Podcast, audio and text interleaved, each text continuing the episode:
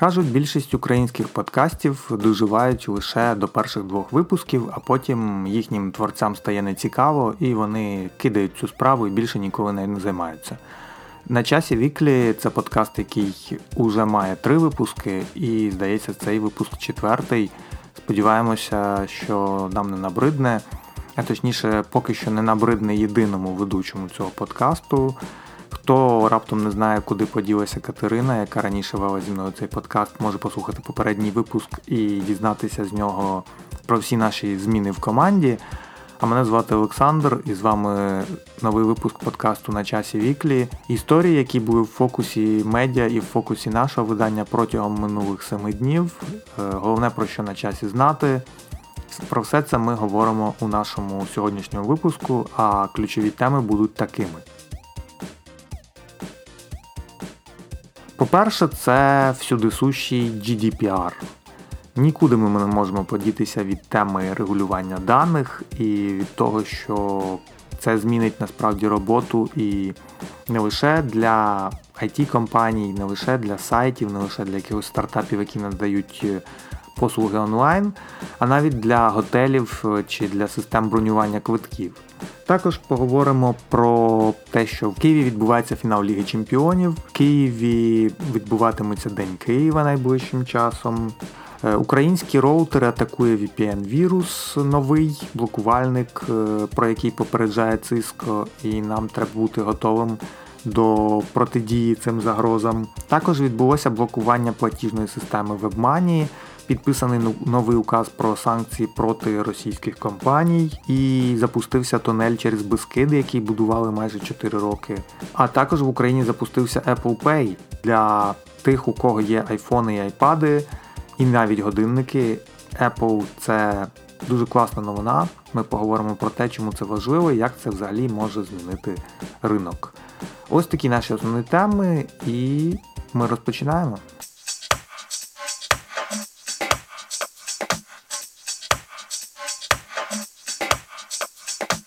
Коли я намагався визначити, з якої теми взагалі варто почати подкаст цього тижня, то Варіантів було декілька. Перший варіант це запуск Apple Pay, і, в принципі, це було б логічно.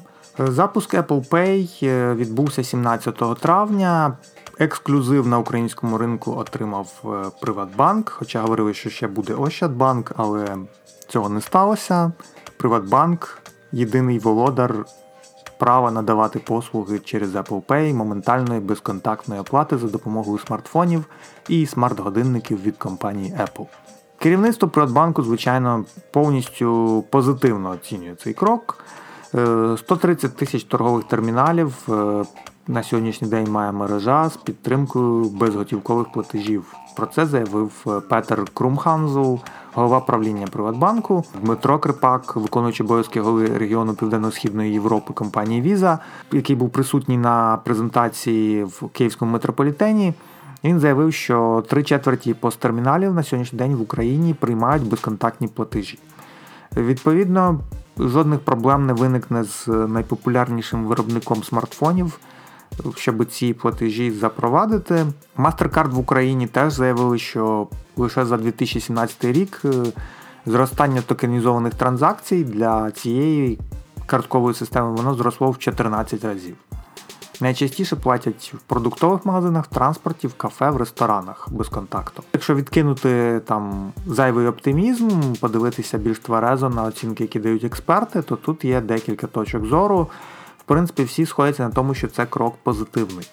Наприклад, е, в коментарі для нашого видання на часі Сергій Мітяєв, співзасновник онлайн-медіа Gagadget.com, е, заявив, що є декілька плюсів е, того, що запустився Apple Pay для малого і середнього бізнесу. По-перше, це залучення платоспроможних клієнтів, яким зручно платити за цей сервіс без використання готівки, тому що Відпадає питання решти, відпадає питання якихось там додаткових е, маніпуляцій, рухів з гаманцями, з купюрами. Є решта, немає решти, картку, пін-код забув, пам'ятаєте і так далі, все це відпадає. Google Pay працює вже. Київський метрополітен активно його запровадив. Цей проект навіть на конференції Google I.O. назвали серед найбільш успішних прикладів того, як можна запровадити безконтактні платежі від Google у великому місті. Тепер буде працювати Apple Pay. Дехто каже, що є проблема в тому, що недостатньо технологічно обізнані люди, пристроїв недостатня кількість, е, будуть виникати проблеми з тим, що приходить людина, хоче заплатити безконтактом, а в магазині, там, наприклад, менеджер чи касир не знає, як цією технологією користуватися. Це виглядає насправді більше як відмазки.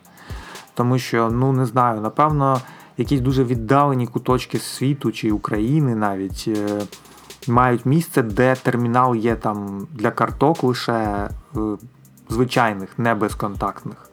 В містах, в принципі, знайти точку, де на сьогоднішній день, якщо ця точка працює легально, торгує легально, надає послуги легально і не має при цьому безконтактного терміналу, це дуже велика рідкість. Той же самий Сергій Мітяєв е, заявив, що безконтакт. Е, в принципі, вимагає декілька речей. Треба поставити безконтактний термінал, щоб коли до вас приходять люди, які хочуть заплатити смартфоном, у них не було цієї проблеми. Треба навчити персонал не боятися цього безконтактного терміналу, тому що ми, наприклад, всі, напевно, стикалися з ситуацією в магазині, коли там касир чи менеджер кличе когось, там покличте Васю, Машу, Олену, Оксану, тому що тільки вона вміє працювати з картками, а я не вмію. Так от цього не має бути. Треба, щоб власники бізнесу нарешті зрозуміли, що на дворі 2018 рік. І безконтактні платежі це нормально, нічого страшного в цьому немає. Не треба боятися, що ваш клієнт хоче оплатити свою покупку телефоном, годинником, планшетом, якимось браслетом, токеном, брелоком, я не знаю. Всім, що підключене до Google Pay чи Apple Pay. І більше того, якщо у вас е, дійсно дружний бізнес, дружній до покупців, е, використовуйте наліпки. Є ж наліпки, приймаємо Visa, MasterCard, є наліпка, приймаємо PayPass. Зробіть наліпку, ми приймаємо Google Pay, ми приймаємо Apple Pay. Це абсолютно логічний нормальний крок. Запускалися е, безконтактні платежі в різних країнах світу, і спочатку це було щось таке дивне, а потім ну, нормально це виходило на звичайний загальний середній рівень платежів, і нічого складнішого в цьому немає. Скільки зараз е, оператори кажуть, у нас в країні приблизно 490 тисяч людей мають на руках айфони. Е, хай частина з них має старі айфони, де ще немає підтримки безконтактних платежів.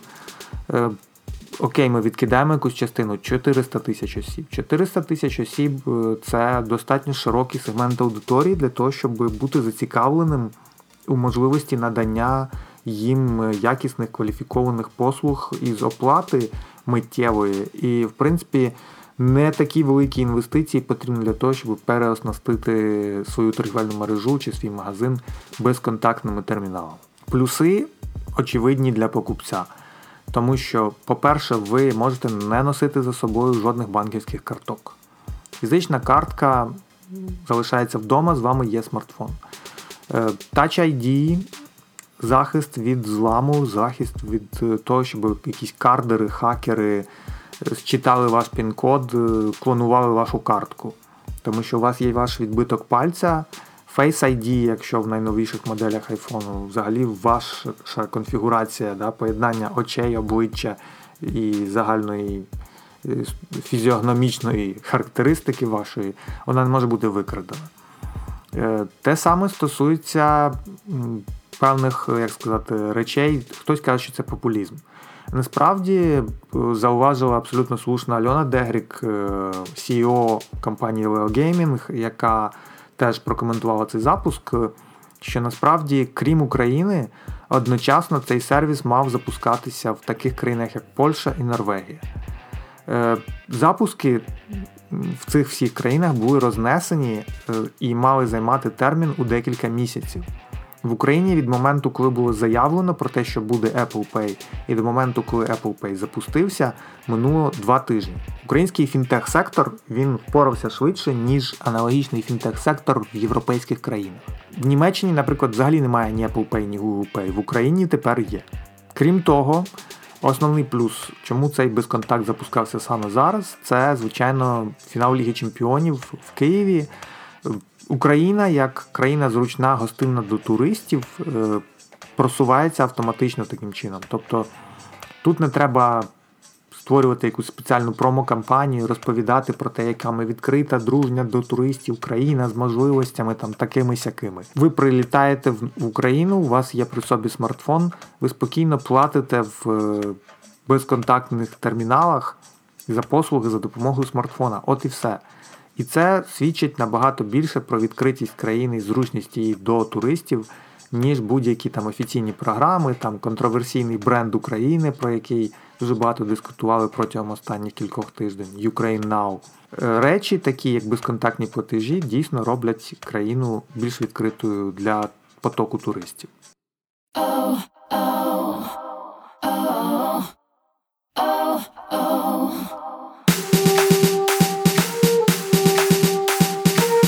І тут раз уже ми торкнулися такого питання, як е, Ліга Чемпіонів. Е, цими днями в Києві відбуваються фінальні матчі. Вже жіночий сегмент футболу свої фінали відіграв. Тепер буде традиційний чоловічий спорт суворий. Е, Реал, Ліверпуль зійдуться на київському стадіоні. І, в принципі, чому це важливий момент теж для туристичної інфраструктури? Ну, Борисполі вже заявили, що планують заробити 20 мільйонів гривень на туристах. Е, це квитки, це дюті фрі, це магазини, сувенірки і так далі. Е, кафе, ресторани так само. Є ще один плюс це можливість, е, яку українці використали для того, щоб показати, що вони народ гостинний, відкритий і дружній. Це флешмоб, де пропонували футбольним фанам безкоштовне житло. В принципі, цей флешмоб виник не стільки з якогось там альтруїзму, да, патріотизму киян, скільки з намагання збити ціни, які були надто високими, спекулятивними е, ціни на оренду житла. Певний свій ефект цей флешмоб відіграв. Як сприйме українська столиця туристів, як туристи сприймуть українську столицю, зараз залежатиме багатьох питаннях і від е, питань безпеки на матчах і після матчів, е, від питань, чи продаватимуть, чи не продаватимуть алкоголь відомим своєю екстравагантною поведінкою англійським вболівальникам. Е, від того, як спрацює поліція, тобто дуже багато всяких факторів, які накладаються один на інший. І тут залишається лише сподіватися, що українська столиця не підведе, тим більше, що тут ще й така штука співпала додаткові вихідні. Всі ці решта факторів збігаються, і ми, в принципі, опиняємося в такому полі, коли збігається дуже багато масових заходів, і основним питанням, звичайно, залишається безпека, тим більше, що, попри все, е, високий ризик різних провокацій. Але будемо сподіватися, що все обійдеться, все відбудеться так, як має відбутися належним чином. Думаю, що коли більшість наших слухачів вже будуть слухати цей подкаст, вони навіть будуть знати результат фінального матчу Ліги Чемпіонів. А насправді дуже добре, що подібного рівня події відбуваються в українській столиці, і це теж додає плюсів і з точки зору туристичної, тим більше, що лоукостери відкрили нові напрямки з Києва і до Києва.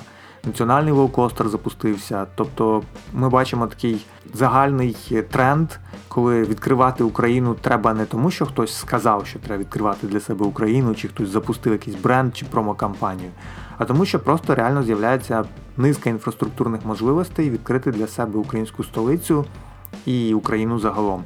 Е, ще би було добре, якби українські чиновники відкрили для туристів дороги нормальні, і тоді, напевно, збігалося би набагато більше позитивних факторів і в часі, і в просторі.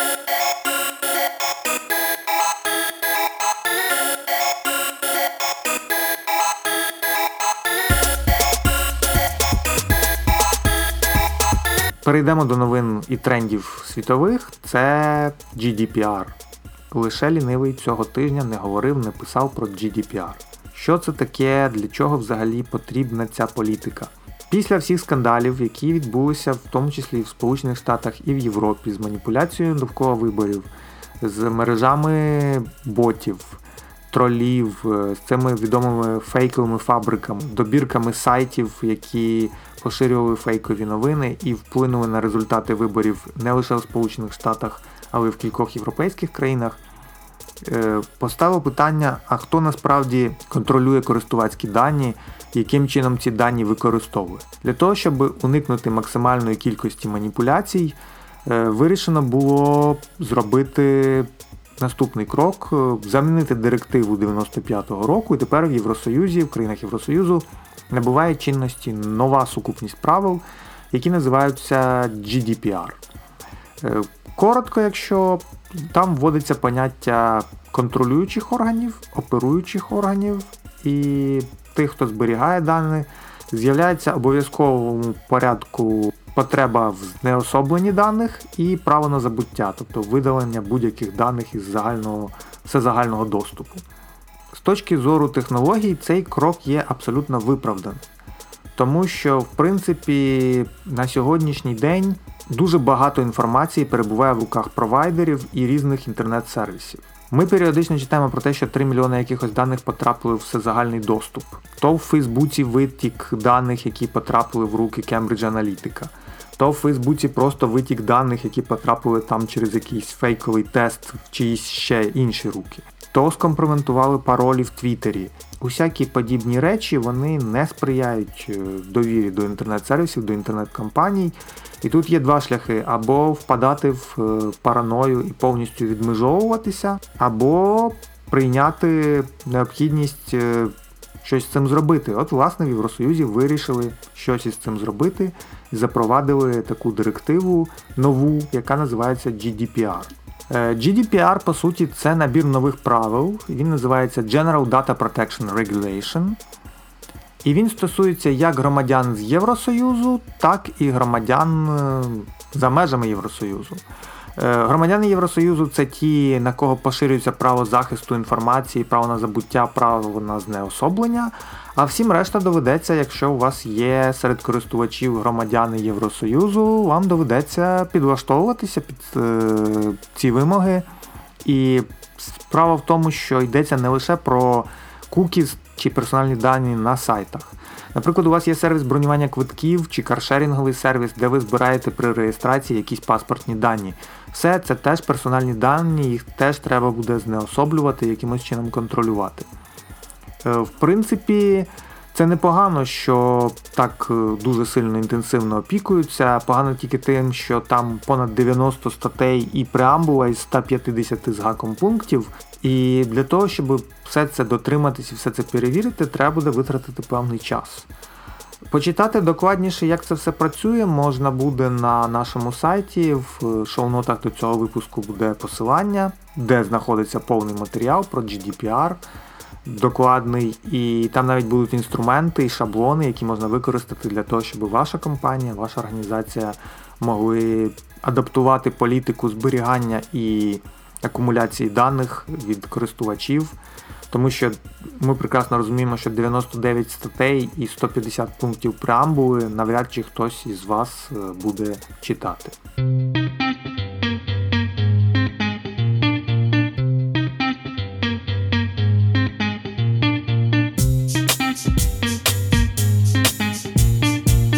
Ну і в принципі про дані і безпеку. Наступна важлива новина цього тижня VPN-фільтр. Нове шкідливе програмне забезпечення, так зване malware, яке заражає роутери. Є така дослідницька група, вона називається Taos, вона входить до складу компанії Cisco. І от в цій дослідницькій групі виявили, що насправді вже майже 500 тисяч роутерів у понад 50 країнах е, заражені спеціальним вірусним кодом, який здатен в будь-який момент е, на вимогу ініціатора заблокувати ці пристрої. В чому проблема? Там в цьому програмному коді шкідливому знайдено, по-перше, фрагменти коду, які входили до віруса Black Energy, а по-друге, фрагменти коду, які входили до віруса Petya NotPetya. Пояснюю або нагадую для тих, хто все пропустив. Е, в 15-16 роках е, вірус е, Black Energy блокував роботу енергосистем і призвів до виведення з ладу тимчасового відключення енергосистем е, в декількох українських регіонах, і в тому числі в Київській області. Це сталося через втручання на програмному рівні з боку російських хакерів. Потім ситуація повторилася в 2017 році, коли банківські установи, державні бюджетні установи майже на два дні були паралізовані, тому що всі банкомати, всі комп'ютери виявилися заражені вірусом, який мав назву NonPetya, і це був нібито вірус-вимагальник, але навіть після сплати викупу нічого не ставалося. Тепер частини коду і першого, і другого вірусів знайдені в цій новій е, програмі, яка називається VPN-Filter. Вона записує себе у прошивку вашого пристрою, і якщо ви пристрій не скидали до заводських налаштувань, не перезавантажували, не оновлювали тривалий час, вона залишається там, навіть після вимкнення чи перезавантаження, все одно там залишається. В певний момент код активується і фактично стирає прошивку всередині пристрою, блокує його, і потім він стає просто шматком заліза, який неможливо без спеціальних знань програмно перепрошити чи перезавантажити, він стає просто непридатним до використання. Відтак, е, про що попереджає дослідницька група Taos, треба оновити свої маршрутизатори, свої роутери. Треба скористатися обов'язково найновішими версіями програмного забезпечення для того, щоб усунути, якщо у вас є е, старі версії прошивки чи старі версії е, антивірусних пакетів чи програмних е, фаєрволів. Все це треба буде обновити.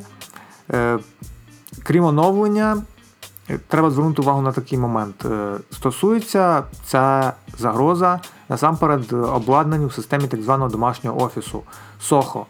Е, це обладнання мережеве таких марок, як Linksys, Microtik, Netgear і TP-Link.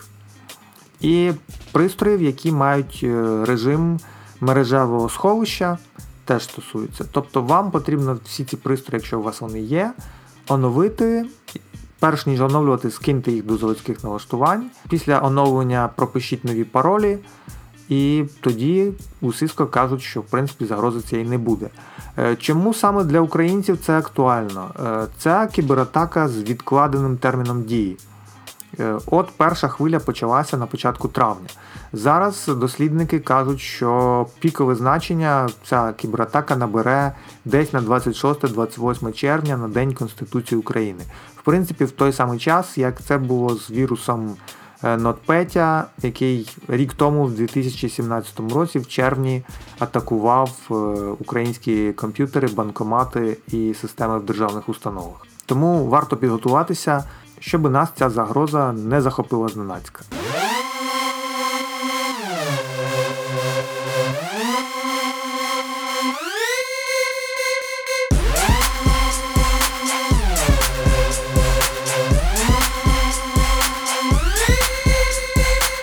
Про загрози, про проблеми поговорили. В принципі, тепер можемо поговорити про можливості. Можливостей цього тижня було дві. Е, перша можливість е, стосувалася транспорту і інфраструктури, а інша роботи науковців. Почнемо саме з можливості, яка стосувалася транспорту і інфраструктури, це запуск Бескидського тунелю. Це найбільший інфраструктурний проект, який був зведений в Україні за минулі 15 років, і трохи детальніше розповім вам про нього. Бескидський тунель відкрився 25 травня 2018 року. Він поєднує Україну з країнами Євросоюзу, а Закарпаття з іншими регіонами України. Е, в принципі, це тунель новий, але розташований він за 22 км від старого тунелю. Е, в старому тунелі була одна колія, його звели ще за часів Австро-Угорщини, тобто йому вже більше 100 років. В Першу світову він зберігався в цілісності, в Другу світову його підірвали, потім реконструювали з 46-го року відкрили і використовували от там до останнього часу.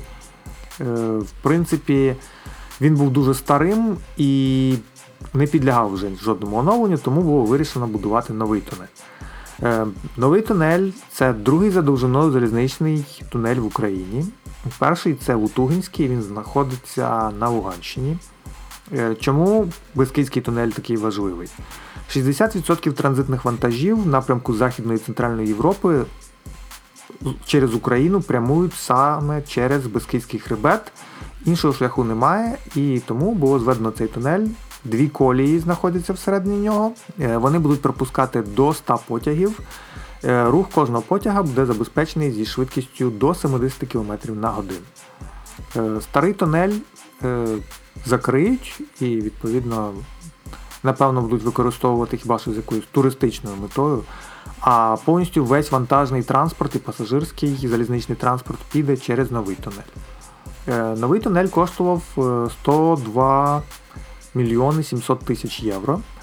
Е, але кошти на нього надали закордонні інституції. 40 мільйонів доларів виділив Європейський банк реконструкції розвитку і 55 мільйонів Європейський інвестиційний банк.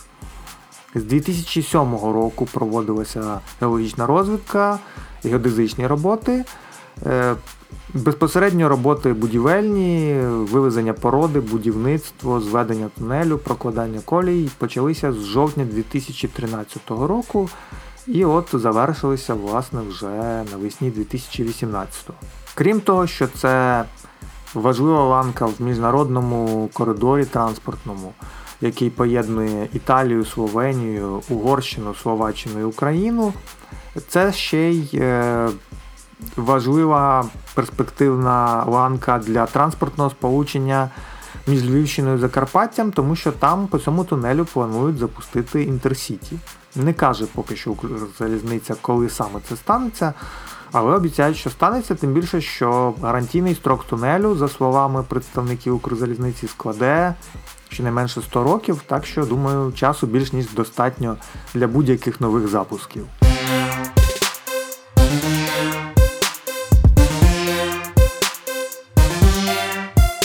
І друге важливе досягнення цього тижня Україна приєдналася, принаймні поки що на рівні програмних документів, а незабаром фактично стане учасницею міжнародної організації законодавчої метрології. В повному обсязі з 2018 року ми приєднуємось до метричної конвенції 23 травня. Е, на виконання угоди про асоціацію український парламент е, прийняв закон про приєднання України до метричної конвенції. 17 країн підписали колись цю конвенцію ще до 1875 року, як бачите, дуже давно. В царській Росії номінально ця конвенція ніби тоді працювала, але по факту не працювала. Лише в 1901 році Дмитро Менделєєв, той самий, який таблицю періодично створив, у Харкові відкрив першу в Україні повірочну палату. Е, в ній звіряли і таврували торгівельні міри і ваги. Тобто, от можна сказати, що Україна почала переходити на метричну систему з 1901 року. На сьогоднішній день метрична система офіційно прийнята в усьому світі, нею не користуються офіційно лише в Сполучених Штатах, в Ліберії і в М'янмі. Метрична конвенція на сьогоднішній день охоплює 58 різних країн. 43 е, беруть участь в Генеральній конференції з мір та вагів як асоційовані учасники. З 2002 року до них належить і Україна. Е, понад 5 років пробувши в цьому статусі, ми отримали офіційне запрошення до метричної конвенції і членство. Е, в чому питання взагалі для чого треба приєднуватись? Е, кожна країна має національний стандарт ваги. В Україні він теж є еталон кілограма. Він зберігається в палаті міри вагів. І проблема в тому, що національний еталон кілограма виготовлений із нержавіючої сталі.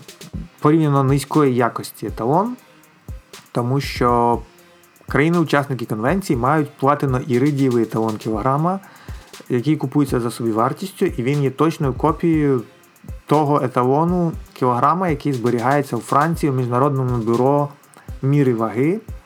Саме по цьому міжнародному єдиному унікальному еталону виставляються всі національні еталони.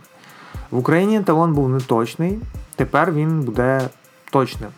Е, Такий як оригінальний. Оригінальний талон це 39,17 мм, платина і іридій. Е, дуже компактний маленький талон. Українські науковці за рахунок приєднання до цієї конвенції е, зможуть е, користуватися послугами з калібрування національних еталонів. Тобто точнішою стане наука, точнішою стануть наукові досліди, вимірювання, діяльність наукових лабораторій. Е, доступ до обмежених розділів сайту Міжнародного бюро вагів відкривається. Там зберігається велика кількість даних, наукова, стратегічна інформація, наукові дослідження. До всіх цих досліджень тепер буде доступ українських науковців. І також е, калібрування на національних стандартах можна буде робити. Е, наприклад, країни Середньої Азії і Кавказу зможуть звертатися до України і за гроші е, калібрувати свої пристрої, свої дослідницькі лабораторні інструменти згідно зі стандартами, які будуть зберігатися в Україні. В принципі, це важлива, важливий такий момент, важлива деталь для того, щоб українські науковці могли заробити на своїй науковій діяльності. Е, і це, звичайно, плюс для наукової спільноти. Це були основні ключові новини на цей тиждень. Е, якщо говорити про якісь міжнародні відкриття чи скандали, там досі продовжують е, тягати по різних інстанціях Марка Цукерберга. Він вже там виступав і в якихось європейських інституціях, і, здається, навіть в Британії мав виступати. І все доводить про те, що Фейсбук е, дуже кається і все покращить, і все змінить, і все виправить. Е, триває також розбір польотів щодо використання різноманітних фабрик тролів. І сподіваюся, що рано чи пізно ця вся історія закінчиться, тому що насправді ми всі прекрасно розуміємо, що Фейсбук припустився помилки. Від того, що кожного тижня ми про це говоримо, нічого в принципі на краще не змінюється. Потреба потреба говорити вже минула. Тепер настав час діяти щось змінювати. Е, курс е, біткоїна традиційно то зростає, то падає. Цього тижня ми спостерігаємо за його падінням. І насправді не знаю, чи варто сподіватися на те, що він колись наблизиться до позначки в 10 тисяч, не кажучи вже про 20 тисяч, як це було минулого року. Але віримо в те, що все буде добре у тих, хто купив біткоін не по 20 тисяч доларів. За Іншими новинами варто стежити на сайті на часі на часі.com. Е, також, якщо ви хочете долучитися до числа тих, хто створює матеріали, створює колонки для нашого видання, завжди можна скористатися чарівною кнопкою на нашому сайті, яка називається Прислати пост. І анонсувати свою подію, додати якісь матеріали до нашого щотижневого дайджесту прислати колонку, якою ми скористаємось обов'язково, якщо нам буде цікавою, релевантною нашій аудиторії, а головне не міститиме комерційно заангажованої інформації. Все це можливо за допомогою кнопки Прислати пост. І, звичайно ж, е, слухайте наш подкаст, слідкуйте за нами в соціальних мережах, е, долучайтесь до нашого телеграм-каналу і до нашої щотижневої розсилки. А з вами був Олександр, і це черговий випуск подкасту на часі Weekly. Сподіваємось почутися з вами наступного тижня.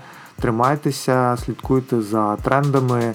І не забувайте про те, що Україна це країна можливостей, де місце знаходиться не лише для зради і постійного ниття і критики, але й для того, щоб відкривати для себе якісь нові класні штуки, нові класні проекти започатковувати нові зміни і сподіваємось, що це виходитиме у вас. А ми будемо раді розповісти про це в наших наступних випусках.